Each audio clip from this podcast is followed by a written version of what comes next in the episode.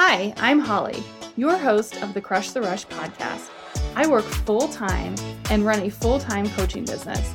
I started my first coaching business when my twins were 18 months old, and I was excited to start something I was passionate about but overwhelmed with how to make progress in such small pockets of time. The methods of working three to four hours a day in blocks of time didn't work, quite frankly, because I didn't have it. So, my mission is to share how you can put together your own side hustle strategy and plan that works for you without giving up your goals and still focusing on your priorities. I can't wait to help you grow your business and, more importantly, enjoy that well deserved time off. Let's get to the show. Welcome to episode 34 of the Crush the Rush podcast. And in this week's pep talk, I really want to dive into what a Sunday strategy session looks like for me and how you can replicate the exact same steps to plan your week with success and without overwhelm. And typically, I do this on Sunday afternoons. It takes me about 30 minutes, and I walk through my goals for the week what um, I want to accomplish and how I'm going to accomplish it. And it really helps set me up for success uh, for the week ahead. So let's dig in and I will walk you through the exact steps that I take so you can do them this week as well. So, the first thing that you want to do is really set aside time on Sunday to review your monthly goals. And so, this is a little bit different. So, it's not always looking back at what you accomplished for the week, but it's really taking a minute to say, okay, these are the three things that I wanted to accomplish this month. Where am I at with those? And then once I do that, I take a minute and look back at what I accomplished the week before and then what I want to accomplish the week ahead. And typically, I will pick between one and three things depending on the week and what's going on uh, and then I just prioritize them accordingly. And so, if you have listened to my podcast or you have been a client of mine, you know that I very much always focus on one thing at a time. And so, you don't want a list of like 50 goals that you're going into the week with because then you're going to end the week overwhelmed and burnt out. So, take a look at what you accomplished the week before. And then compare that to your monthly goals or quarterly goals, even if you want to take it a step further and then reprioritize your tasks so you have one to three things to focus on the following week. That's the first step. The second step then is to really look at your calendar at what is coming up. And so this is where sort of business meets personal, meets that nine to five job. Because, and I know I've said this a lot too, there is not an extra day to build your side hustle or to work your full time job or to be a full time mom. And so I use my planner and combine them all in one. And so I will go through and I will look at my work calendar and my business calendar and my kids' calendar and our family calendar, and I will map out the big rocks. So, like the big meetings that I have, the appointments that I know that I can't change, uh, and just the activities that we're doing as a family so I can see them all side by side. Then what I do is I take that list of goals that I mapped out in step one and I take those appointments and those things that I cannot change, which I did in step two, and I sort of merge them all together and I schedule all of the projects, business stuff, school stuff, personal tasks into my calendar. I still use a paper calendar. You can use a Google Calendar, whatever that looks like. I schedule the big things. So I know, like Monday morning, let's say that I have a really big meeting for work, I know that I'm going to have to get my business tasks done before 9 a.m.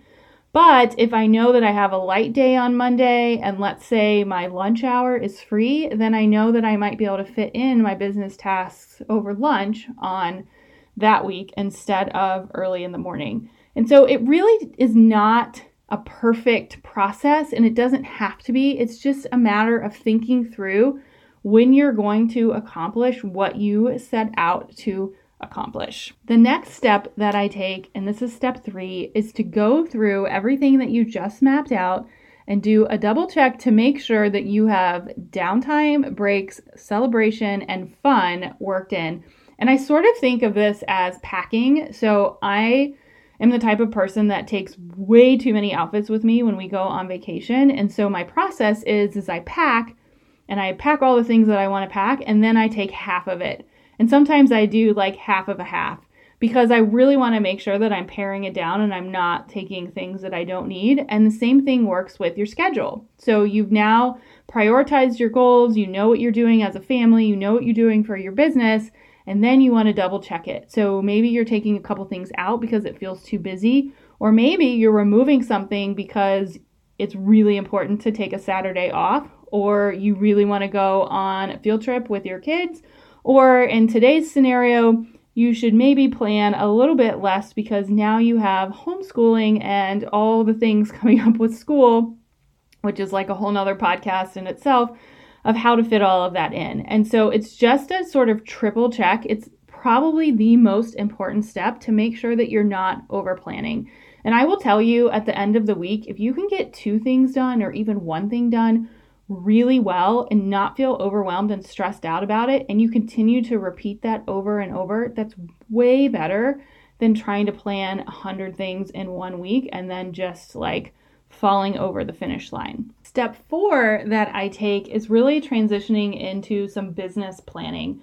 And step four is really looking at my social media for the week and creating that scorecard that I talk about in my Crush the Rush method, which is really looking back and making sure that you're focused on the right things. So there are a couple things that I look through each week. And the majority of this is on Instagram, but you can also look at it for um, Facebook groups or maybe blog posts or Pinterest metrics or um, if you have a email list, you know, what does that look like?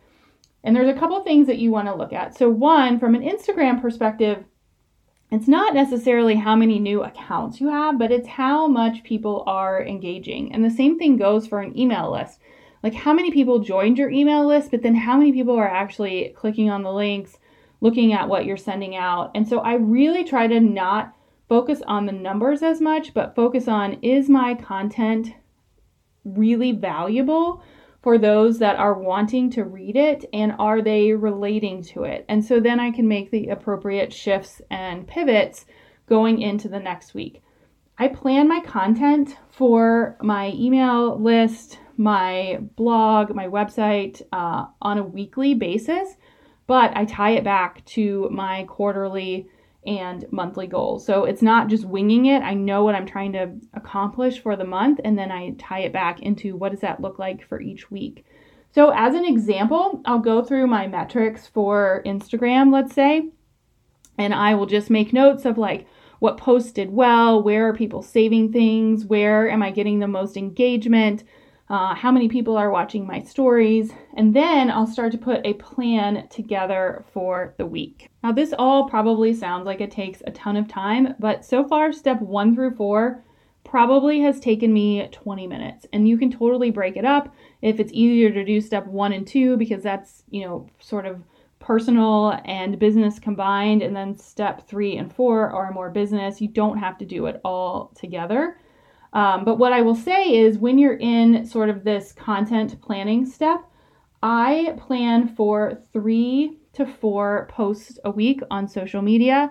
And then I also have a newsletter that goes out for my podcast. And then I have a couple of newsletter that goes out for my wellness clients. And so I go through and I pick out, I call them themes. So I'll pick out a theme for the week, like what is my focus for the week in terms of educating and reaching my clients and ideal clients. And then I will not write out each of the posts. I know this is a little bit different than what some people do, but I will just write out a couple of sentences, a couple of high level themes. And then the trick is if I'm writing a social media post on Instagram, let's say about how to um, create a morning routine, then in my Instagram stories, I want to talk about the same thing. So a lot of times you can post like the seven steps to a morning routine in your um, social media, but then go in your Instagram stories or on your blog or on your newsletter and talk about the same thing. So I'm trying to figure out where I can reuse content and where I can duplicate where possible. This literally takes me maybe 15 minutes if I had more time, I would start to write them out. But honestly, between working and the kids and things like that. I just I haven't found the time where I can spend 2 to 3 hours writing content. Ideally, I would love to do that. It just hasn't happened yet. And so this process has worked for me because it's aligned to my goals. I have a plan and it's very easily adjustable. And so I have a spreadsheet where I write this all out. I know what my plan is for the week, and then I don't have to stress about content or what is going out to my clients or my customers until the next Sunday. And thankfully, this process is not stressful. The last step that I take from a business perspective is planning any posts for my client groups or content ahead of time if it's already written. So, a lot of times I have a couple of Facebook groups that I run. I will schedule check ins, uh, which saves me time during the week, or I will um, send out meal plans, which are already done to my wellness clients. So, anything that I can do to sort of get ahead so that during the week I am on autopilot, I will do. And like I said, this probably takes me 30 minutes, start to finish, every Sunday. So, it is definitely something that you can implement. It will save you so much time during the week, and you will go into the week feeling like you have such a head start. The last tip, which I'll give, is a little bit of a bonus, is I actually do my meal planning on Sunday as well. Uh, this is probably adding on another half hour, so it's totally a bonus, but it saves us so much time during the week. And again, takes that stress off around 5 p.m., which I joke is still the witching hour at our house, even though my kids are six years old. So, what I do is really, really, really basic. I have done for me meal plans that I take a peek at. I write down what we're eating for dinner each night. I make sure that we have the right ingredients to either make those meals, or if I have a couple of extra minutes, I will prep some um, to just get a head start. And that's it. I literally write down what we're eating for dinner. I make sure everyone has food for breakfast and lunch. Um, and it's very, very, very basic. But what saves me time is I have meal plans that are done for me. So if you have questions about that process, I can probably do a whole nother podcast on it. But I wanted to add it on to this because it is sort of an important step for our family because it does save us sort of at the end of the day. And as you know, I'm such a huge believer in keeping your energy up and making sure that you're fueling your body and taking care of yourself. So the meal planning at the end is sort of like that. Um, taking half your suitcase method. So you want to make sure that not only you have breaks and fun, but that you're fueling your body the right way.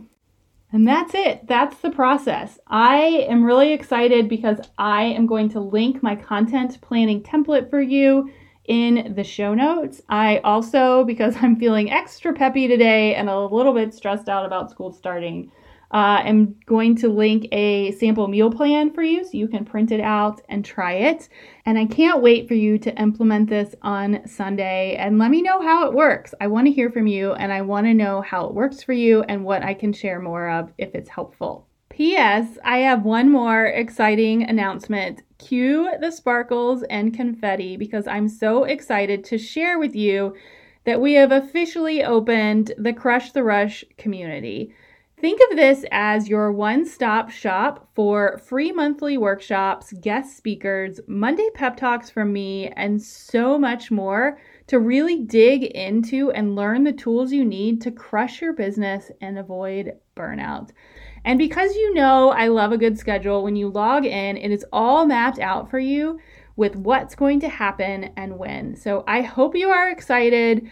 I have been dreaming this up in my head for the last three years and it's finally here. So make sure you join us. You can join us at facebook.com forward slash groups forward slash crush the rush, and there are all kinds of goodies waiting for you.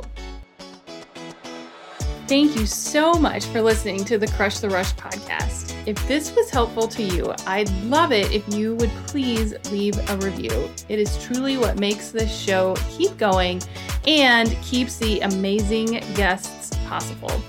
Even better, tag me on Instagram stories and let me know what you think. I cannot wait to hear from you.